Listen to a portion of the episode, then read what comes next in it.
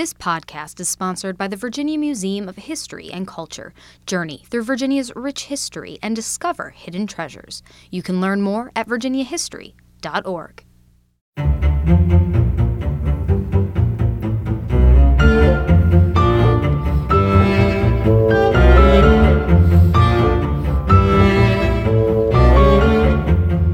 Hello and welcome back to How We Got Here.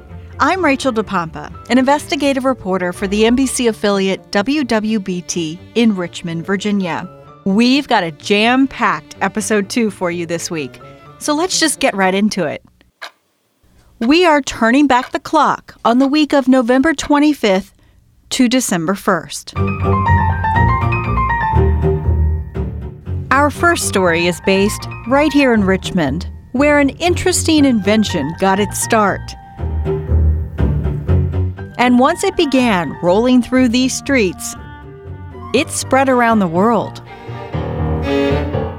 We're talking, of course, about the electric streetcar. It is an amazing first that we don't really take much credit for. The fortunate issue is that we no longer have them. We have now been without the streetcar system for about a decade longer than they rolled here.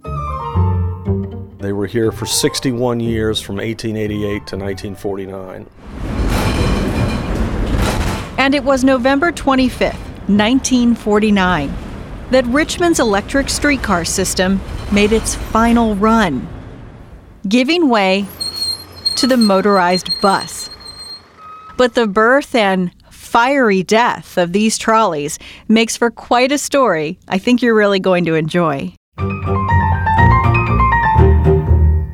As in all things, within the seed of conception was the kernel of its destruction. Because the, the forces that brought the streetcars into power killed them off. The transit history of Richmond was never a smooth and easy ride. Enter Harry Kollatz Jr. I don't want dad getting blame or credit for anything.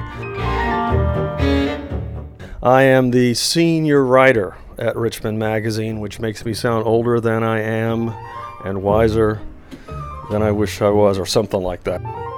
It, the senior writer makes me sound older than I wish I was and wiser than I am. While researching this topic, we quickly came to understand that Kollatz was the man to talk to about the transit system. He knows everything about it. He's our streetcar scholar. They were the first of their kind. It was a citywide, electric powered transit system. And within a few years, I think more than 200 cities got the, uh, the system Frank Julian Sprague created here. Frank Sprague was a student of Thomas Edison. Yes, that Thomas Edison. His streetcar idea was actually born in London. He saw the sparks shooting from the steam trains and thought there has to be a better way. He goes back to New York and tries to get investors together and tinkers in his shop and successfully uh, catches a car on fire in Manhattan. And it was right about this time that Richmond came calling. And Sprague decided to answer that call for a variety of reasons. First of all, they were giving him the chance to do this. And secondly, it was kind of like opening off Broadway. You know, if, if, if it failed utterly, he wouldn't fall on his face in front of this the, the, the, full light of the New York City press. You know, it was sufficiently out of the way that he, it wouldn't be a complete and total absolute disaster to his career. A Richmond City councilman and Confederate veteran named J. Thompson Brown knew that if Richmond was going to expand over its historic ravines and ridges, it needed something new. So, what Brown was envisioning was something that didn't exist. There were no electrical systems in the world at this point that practically operated for more than maybe a block or two. And if you thought Brown brought Sprague to Richmond because he was a man with a plan, uh, think again. Frank Sprague admitted later that he came down here with nothing but a, like a vague plan and the gumption that he could do it. and he had to have a timeline. There was a deadline, and if he, he failed to produce on time, he'd have to pay the city $75,000. So he was under the gun. But it appears that Sprague worked well under pressure, even though he did miss his first deadline. He did end up having to pay the city $75,000 because he didn't turn it in on time. And it's what he came up with that would change transit around the world. The innovation that Sprague created here was the traction motor. Now, these kinds of things had been around, but he put it all together, and essentially, and this is how the trolley gets its name. There is a troller, it's called, and it connects to the wire, the overhead wire, and that takes the power down to the to the batteries. Then the braking action of the streetcar uh, recycles that energy and sends it back up through the pole. It was green when it was just a color. In 1888, the electric streetcar system began running, with a bit of luck mixed in to help it get off the ground. Sprague and his team celebrated the running of 30 cars along the lines established in February. And that night, by accident, 16 cars assembled in the center of town along its Theater Row uh, when an event let out requiring a way to move people, and that's how it sort of started. But as with many new inventions, it had some, let's say, growing pains. They were loud. They rattled. You could always hear them coming. Well, sometimes people could. Other times they just walked in front of them. There were plenty of streetcar casualties. You think people now are bad, distracted by their phones and jaywalking across the streets. You read in the paper, um, you know, practically every week, there's someone getting hit by a streetcar, or they're like trying to hang on to the back, and they, they get dragged. And a well-known railman uh, at one point said that Richmond was the absolute worst for etiquette between uh, pedestrians and streetcars. And so, really, uh, the more things change, the more they stay the same. The original fare to ride on one of these trolleys a nickel. Their top speed a blistering 10 to 15 miles per hour. And with most inventions, there's an upside and a downside. And the history of the streetcar very much mirrors what was going on in society at the time. The upside was it got people further lands outside of the center city, allowed for the expression and, and expansion of the city. Downside was it was mostly the white population that was being served. African Americans and, and uh, non whites uh, really almost had to petition to get uh, car stops in their neighborhoods. They weren't as frequent. There was also Jim Crow regulation. They were racially divided streetcars. The city also never controlled the streetcars. That was a free enterprise system from the go, from jump. And when the city created a master plan for its future, it began to phase out the streetcars to embrace highways and buses. The transit system is purchased by the Virginia Transit Company in 1944, and just three years later, motorized buses began rumbling into town. As for the streetcars, By 1949, many of them, even though they were lovingly patched together and maintained by the engineers and mechanics, they were starting to look old and in the way. Plus, you had the returning soldiers, now civilians, with their big fendered cars, and they wanted plenty of room in the road. You already had buses, you had pedestrians, there were streets were crowded. and it was on November 25th, 1949, that people dressed up in their Sunday best to take the final ride on the trolleys. This was a 61 year old city tradition that was being ditched. But it's what happened to the physical remains of this tradition, those trolleys, that is so hard to believe. my personal opinion, uh, what happened in 1949 when the when the when the streetcars were lined up in this lugubrious parade, lined up and rolled down there and set to the torch in this Wagnerian pyre and burned for scrap. That's right. They were all gathered together and set on fire.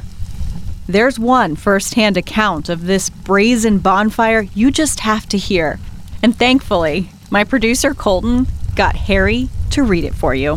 What you're about to hear is from Lee F. Davis. He was with the Virginia Transit Company, which oversaw the destruction of the cars. They drenched old number 408 in gasoline. They chopped holes in her still sturdy hull. They added oil and shoveled on hot wood coals. They, they stood back to watch her burn, to watch her funeral pyre. There was something almost eerie, however, about old number 408 and the dignity that the flames couldn't besmirch. She refused for 30 solid minutes to burn. When she did burn, she never lost her specter of gallantry. Old number 408 hove herself suddenly erect groaning at her seams and flinging fire into space. They had placed her in a less dignified position on her side so that they could give the flames a swifter headway. But old number 408 died the way she had lived, right side up and spitting sparks. And the old car, finally, inexorably, was consumed by flames, and the death knell was sounded for all Richmond streetcars.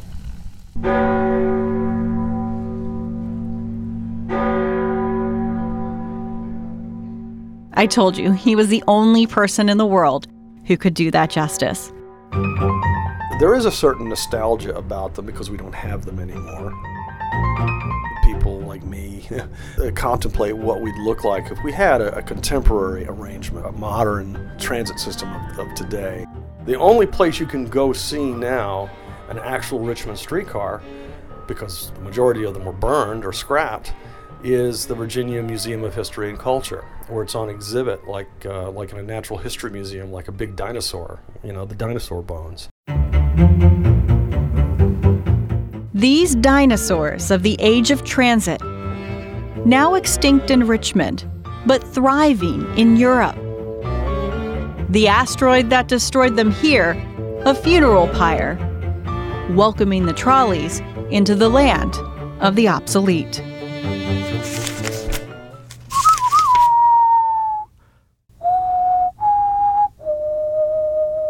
I challenge you to a duel.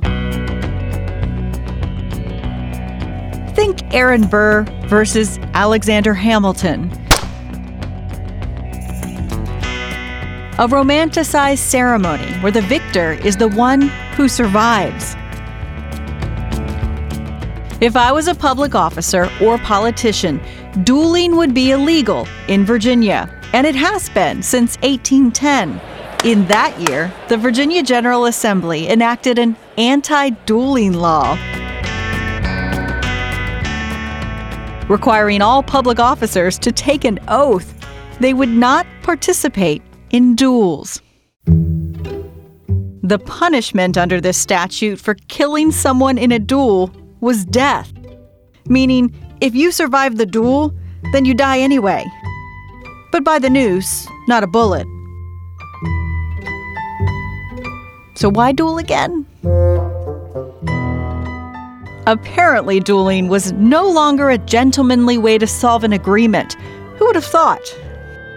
But on November 28, 1818, a state delegate named John M. McCarty wrote to the Speaker of the House to resign, saying he could not take the oath against dueling because he had challenged his cousin, Armistead Thomas Mason, to one of those deadly dances. Mason was a descendant of George Mason, author of the Virginia Declaration of Rights that we told you about back in season one. Their quarrel began a few years earlier. It had to do with politics and the publishing of a booklet of letters between the two. That's our best guess as to what the fight was really about because the research goes on and on and on. Anyway, according to local lore, Armistead Thomas Mason was returning to Richmond after reading that booklet and found himself in a stagecoach with none other than General Andrew Jackson. Yeah, the future president of the United States. Jackson told him to go forward with the duel. And there's really good reason why Jackson would say that. The seventh president of the United States, Andrew Jackson, fought in more than a dozen duels, one of them leaving him with a bullet in the lung that remained there until the day he died, 19 years later. Apparently, he dueled for many reasons, For example, someone making him look foolish in court or being accused of adultery. And the reason he had that lead bullet in his lung? Because of an argument over a horse race. He obviously won that duel. He got shot in the chest, but he killed his opponent. But nonetheless, Mason took Jackson's advice, resigned his military commission, and the duel against McCarty was on. The site was a traditional dueling ground near a stream aptly named Blood Run. Near Bladensburg, Maryland. Remember, they couldn't do this in Virginia because the survivor would be hanged.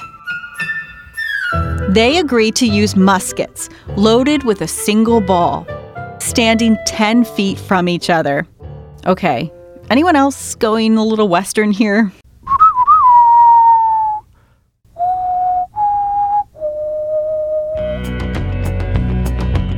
At 8 a.m. on February 6, 1819, just over two months since McCarty resigned from the House of Delegates in Virginia, his bullet pierced Mason in the chest. It was a fatal wound. Mason's bullet hit McCarty's musket, ricocheting into his left forearm. A minor wound compared to his counterpart. The year was 1810. Dueling became illegal in Virginia. But less than a decade later, a politician left his life's work to settle things the old fashioned way, standing 10 feet apart with loaded guns, shooting to kill.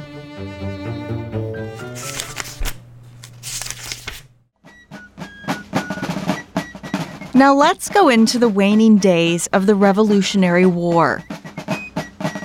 British General Charles Cornwallis was in Yorktown. General George Washington and French allies were on the way.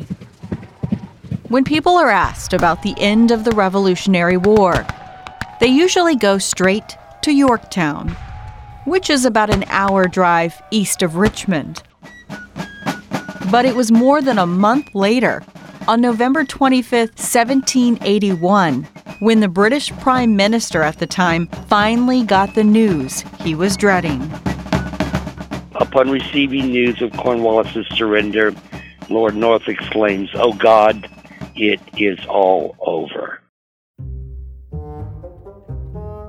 Imagine being the Prime Minister of the mighty British and getting the news that one of your colonies defeated you in the arena of war more than a month ago. News reached Great Britain that the King's Prime Minister, Lord North, took it like a ball to the breast, meaning as if he'd been shot. In 1781, news is as fast as the wind behind your sails. It may have been over for the British, but our story is just getting started with the man you just heard from, Ed Ayres.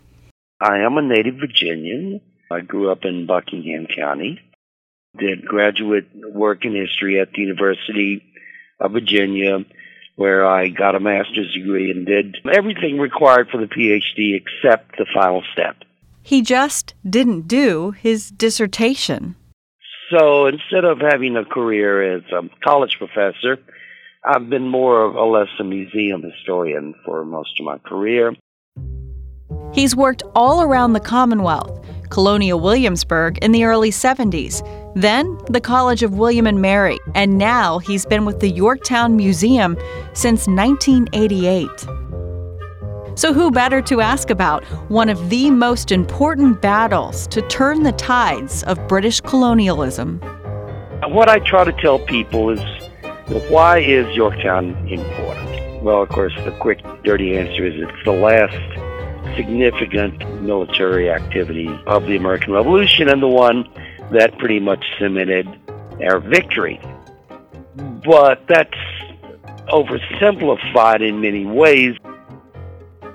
He says, apart from Yorktown in October of 1781, the other turning point in the war came earlier. In September and October of 1777, the victory at Saratoga in New York, which was the first time that an entire British army had to surrender to an American force, which was shocking to the British, but it didn't mean they were ready to declare defeat yet. They were about four years away from doing that.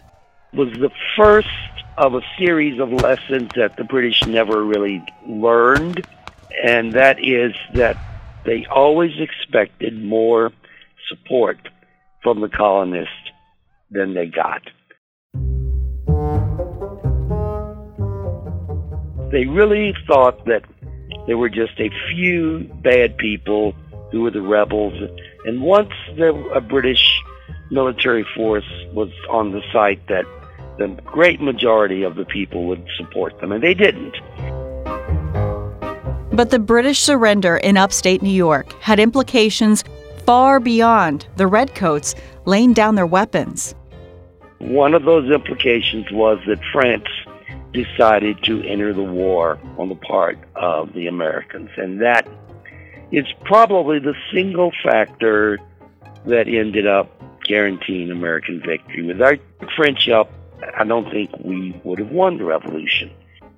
With France joining the fray, it meant Great Britain had to focus its attention on much more than just the American colony. It had to worry about its colonies in the Caribbean. It had to worry about its foothold in India. It had to worry about being possibly invaded, Britain itself, by France.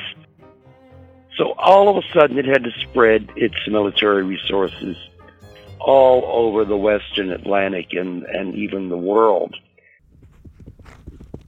And it was more than just the spread of British forces.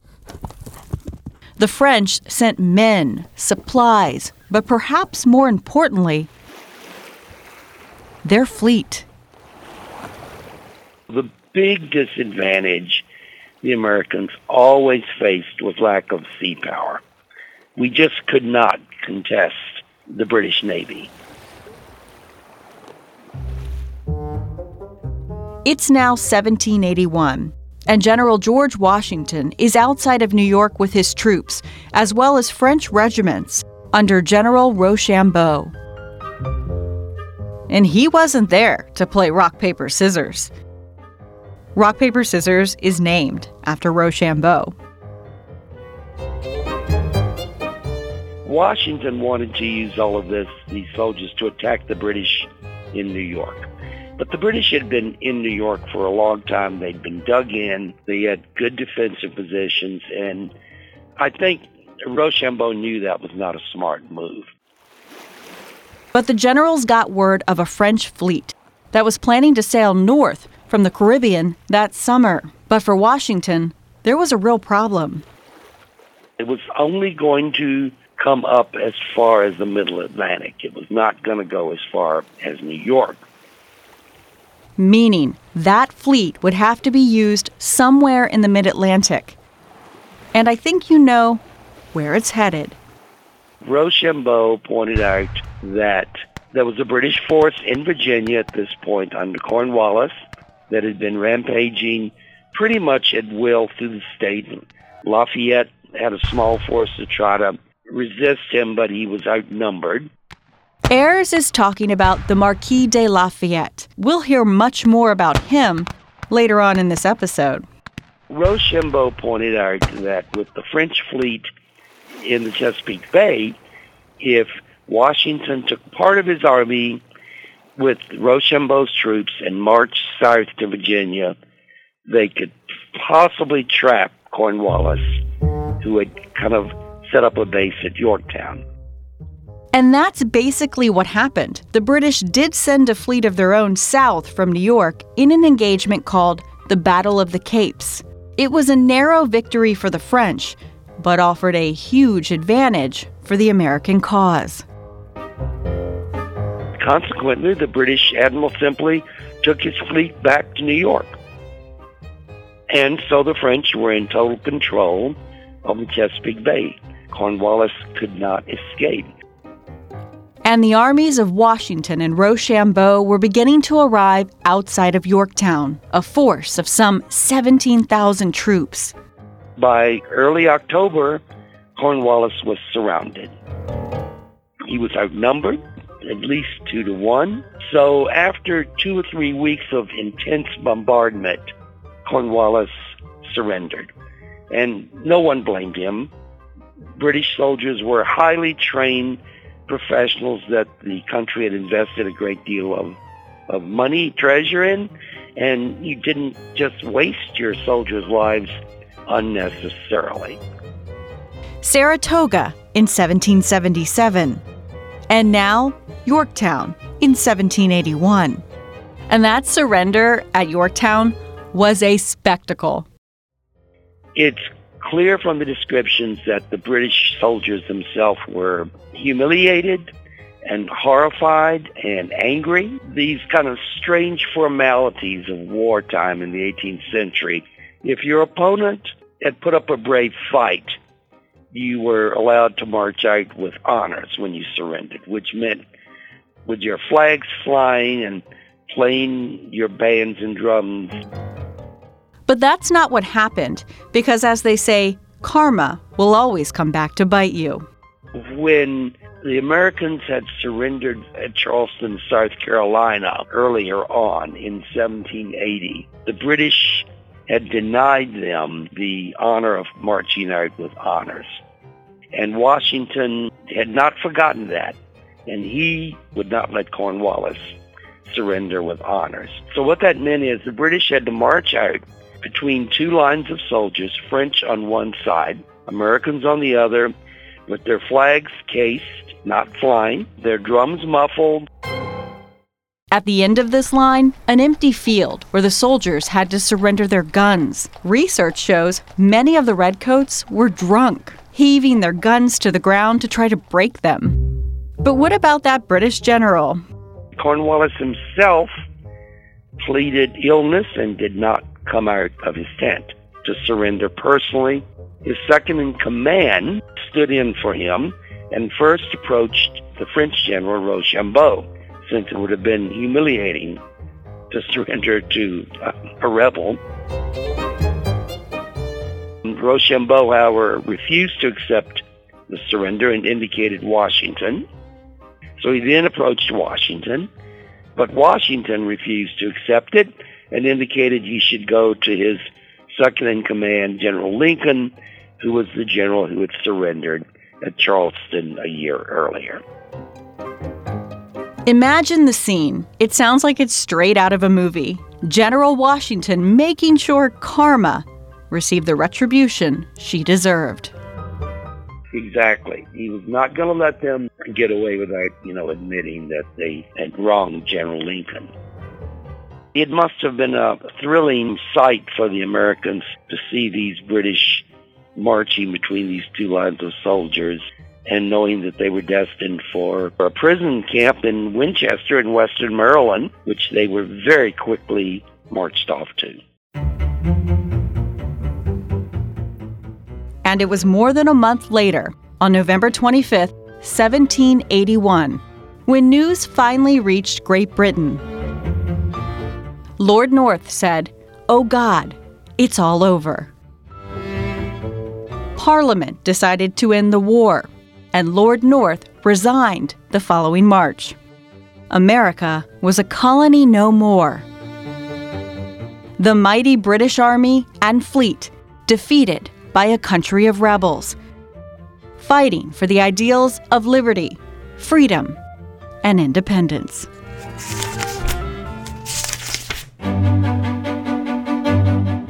On last week's episode, we told you all about the centuries old tradition in Virginia of the Native American tribes offering the governor wild game. But because Thanksgiving moves every year, and it's late this year, in this episode, we'll talk about how Thanksgiving came to be. It's all thanks to the nation's first president, George Washington. In his first presidential proclamation on October 3, 1789, Washington designated November 26 1789, as a day of national thanksgiving and prayer. An article on Mount Vernon's website says that Washington marked that day by attending church services at St. Paul's Chapel in New York City and by donating beer and food to imprisoned debtors in the Big Apple. Or maybe for that day, we should call it the Big Cranberry. I digress, and you all know how I feel about cranberry sauce. Anyway, Thanksgiving was practiced by early British colonists more than a century earlier here in Virginia. In a letter from 1619, Captain John Woodlief was given orders that included an annual religious observance of Thanksgiving at the newly established Berkeley Plantation in what is now Charles City County, Virginia. You'll hear from a direct descendant of Captain Woodlief in next week's episode. The tradition of feasting on Thanksgiving is generally credited to pilgrims in Massachusetts. If you're not from Virginia or Massachusetts, just know there's a kind of rivalry between the states when it comes to where the first Thanksgiving was celebrated. I'm obviously partial to my Commonwealth story. Remember, season one, they're both Commonwealths. The next president to issue a Thanksgiving proclamation after Washington was Abe Lincoln in 1863. He also chose November 26th. Since Lincoln, every president has issued an annual Thanksgiving proclamation, each citing a different date. Most choose the fourth or last Thursday of November, but Franklin D. Roosevelt chose the third Thursday of the month in 1939 through 41. He cited economic reasons. But FDR would sign a law in 1941, setting Thanksgiving as the fourth Thursday in November from 1942 onward. He also made it a federal holiday. So, whether you put your turkey in the oven, deep fry it, baste it, stuff it, whatever, just know that it all started with President George Washington's first presidential proclamation in 1789. And sorry to everyone in Massachusetts, but the first Thanksgiving was here in Virginia.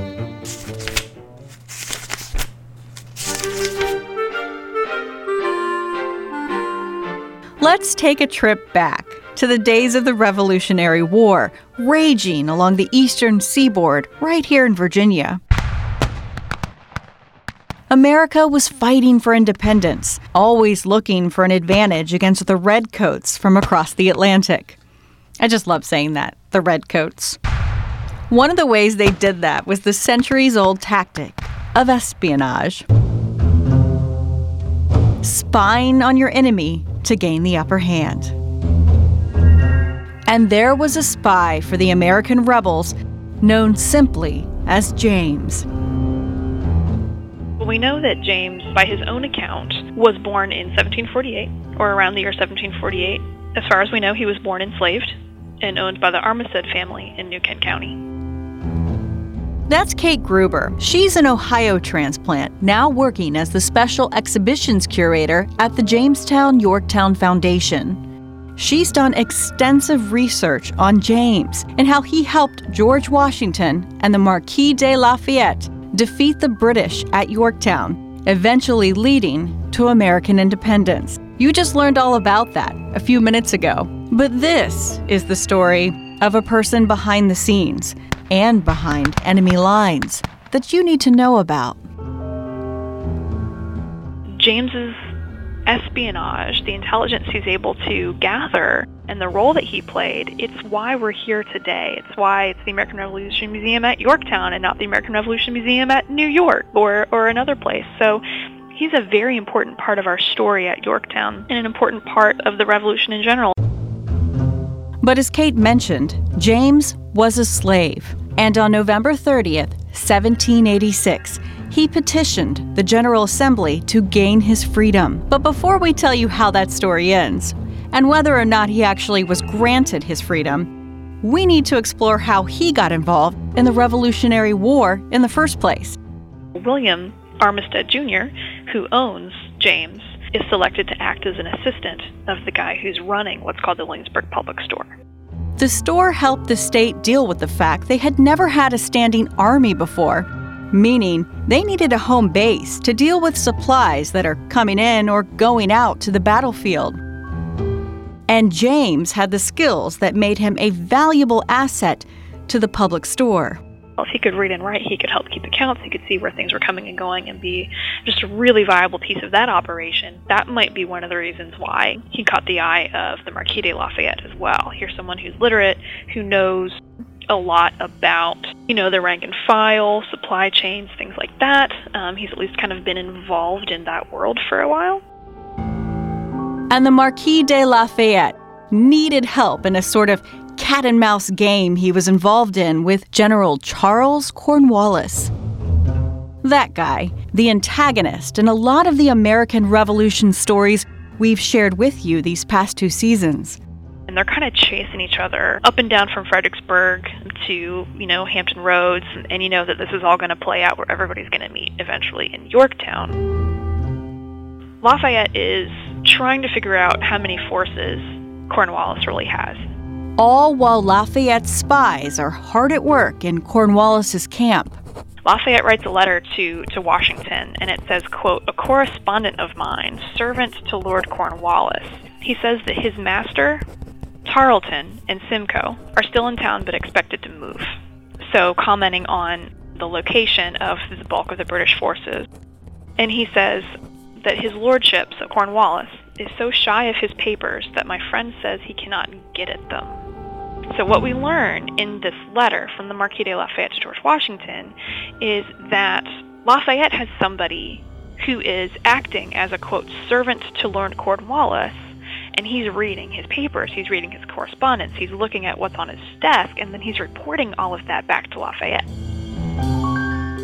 A gold mine of information, troop movements, morale, health, anything James could get a look at, he reported back to Lafayette, risking his life each and every time. The Marquis de Lafayette writes back to, to Washington again, and he says that this correspondent, again, servant to Lord Cornwallis, has learned that the greatest part of the enemy is now embarked what garrison they have, I do not know, but should a French fleet now come to Hampton Roads, the British Army, I think, would be ours. So that's the information, again, that solidifies that Washington is going to be successful, or it looks like Washington could be successful at Yorktown. And all of that intelligence, we think, was actually delivered by James to the Marquis, who then translated that to Washington. Think about this. Imagine being a slave, and then you become a spy for a fledgling country going up against the most powerful army in the world. But that has been the mythology of James and how James was able to operate in this world. I do think that James would have had to have some means of kind of ingratiating himself with Cornwallis. We know that there were thousands of enslaved African Americans who, who did join the British Army or flee to the British Army at this time, particularly when the British Army was in, in our region here. It would not be implausible to assert that as James' backstory. He's not just going to walk in and be like, hey guys, what's up? I mean, he's going to have some kind of cover story, right? I mean, a reason for him to be there. And he could have certainly said, you know, I've run away, you know, I'm coming to you seeking my freedom, as so many other enslaved African Americans did. You'd think after acting as a spy, James would be granted his freedom. But that was not the case. The Battle of Yorktown was in 1781, and James was returned to slavery. In 1783, the General Assembly passed a law to free slaves who had served in the military during the revolution that helped make America free. This applies to quote anyone who contributed towards the establishment of American liberty and independence by enlisting in any regiment or corps raised within the state, or who had served as a substitute for a free person. But James does not apply. He didn't do either of those things. At this point, they didn't have proof that he helped the cause either. because if James was acting as a spy, what good spy leaves a paper trail? He had to prove meritorious service. That, okay, I didn't hold a gun, um, but I did something so beneficial to the establishment of, of the new nation that I, I deserve my freedom. So he gave it a try and petitioned the General Assembly in 1784, asking for his freedom. But for whatever reason, they do not grant him his freedom. They just don't do anything to move James's petition forward. But that same year, James receives a note from the Marquis de Lafayette detailing James's service to the American cause. Finally, a bit of proof to bolster his petition for freedom because Lafayette comes back and he says, you know, wow, he, he realizes somehow that James is still enslaved, and he just thinks that that's so, you know, incongruous with this idea of liberty and freedom that the entire country just fought for. And, and here's James, who was so pivotal to the victory at Yorktown, and he's still enslaved. Then he tries again, and he submits another petition, uh, this time in 1786. This time, success. But James wasn't immediately freed. New Kent County sent an auditor to assess his value so his owner, William Armistead Jr., could be compensated for his loss of property. One report says Armistead was given $250 as payment for James. As soon as payment is made to his owner, James was a free man. And then that's when we see him listed as the head of his own household in New Kent County. But he was no longer just James. He took the last name of the man who helped him gain his freedom. There was now a James Lafayette in New Kent County. He held land, received a Revolutionary War pension, even owned slaves. But recently uncovered documents show those slaves might have actually been his family. He was married. He had a wife named Sylvia. His wife was enslaved it's possible that he was able to somehow purchase her so that she shows up in his property tax. And there's this law in Virginia at the time that the children are connected to the mother, meaning if she's a slave, so are they. If you are a formerly enslaved African American who was freed, I think after 1806, you have to leave the state within one year of your manumission. That's why I wonder if the slaves that you see are his family if he was able to purchase his wife and his, you know, kids and then give them freedom, they would have to leave in a year. How are you going to keep your family group together? There's just so much which makes it so restrictive on your life. Even if you did have your freedom, you're still not free. There's still one more part of James Lafayette's story we just have to share with you. Here's what Kate said when we asked her about it love this part of the story. it is so much fun. If you just want to go down a rabbit hole sometime, it's the coolest thing in the world to look into. And you know, we're all about falling into historical rabbit holes on how we got here. So here we go. Buckle up. It's 1824. The Marquis de Lafayette responds to an invitation from President James Monroe to basically come back and relive this patriotic spirit of 76. It's on the eve of the nation's 50th anniversary. Lafayette's now the last surviving general of the American Revolution. So the Marquis de Lafayette goes on an incredible tour of the eastern seaboard.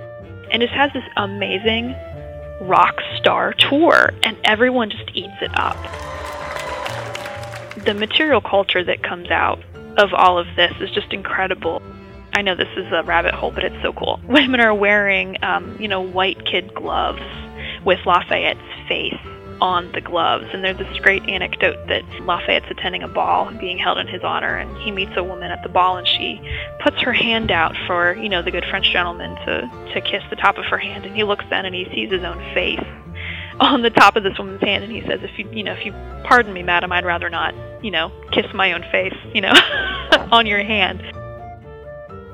When Kate says the Marquis de Lafayette was popular, she's not kidding. When Lafayette arrives in New York in 1824, the records tell us that 80,000 people turn out to see him arrive. And when I give a lecture about this, I put that side by side. I put Lafayette's arrival in New York in 1824 side by side with the Beatles arriving in New York in 1964. And if you look at the population analysis of New York in both of those years, a higher percentage of people turn out for Lafayette than they do the Beatles. that always gets people chuckling, but that's just to show you how how much of like this cult hero status Lafayette had. That same year, the former spy, James Lafayette, found out his old friend was coming to town. Historians disagree on where this meeting took place, whether in Richmond or Yorktown itself, but it doesn't change how this story ends. The Richmond Enquirer reports that during one of these parades, held in Lafayette's honor, James was recognized by Lafayette in the crowd. And the story goes that Lafayette calls out to James and, and calls him actually by name, and then they just have this huge embrace in front of everyone. And this is a big spectacle. And that, I think, is the moment that James is really ushered into this new status, and that's a folk hero. James Lafayette, slave turned spy turned folk hero. A man who was once considered property, now considered vital, to the end of the Revolutionary War and the beginnings of how we got here. This podcast is recorded by WWBT NBC 12 in Richmond, Virginia. Thank you to our digital director, Kate Albright, for always procrastinating. I mean, for those excellent audio mixes. To executive producer Colton Weekly. He's the guy whistling in that duel to the death. Also, thanks to our guest this episode, streetcar guru Harry Kollatz Jr. with Richmond Magazine, Ed Ayres with the Yorktown Museum, and Kate Gruber with the Jamestown Yorktown Foundation. Next week on episode 3. I'm just waiting for Steven Spielberg to give me a call and offer to produce a movie for me. I think I'd say yes. Before Hollywood comes calling, we have the newly uncovered tale of a 16 year old heroine from Hopewell who rode through the night to expose a British plot to crush the American Rebellion. Oh my. It's without a doubt one of the most important Supreme Court decisions in the 20th century.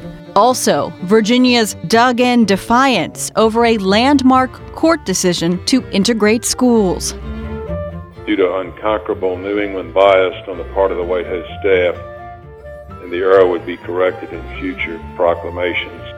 And why the Kennedy administration apologized for getting the first celebration of a major holiday all wrong.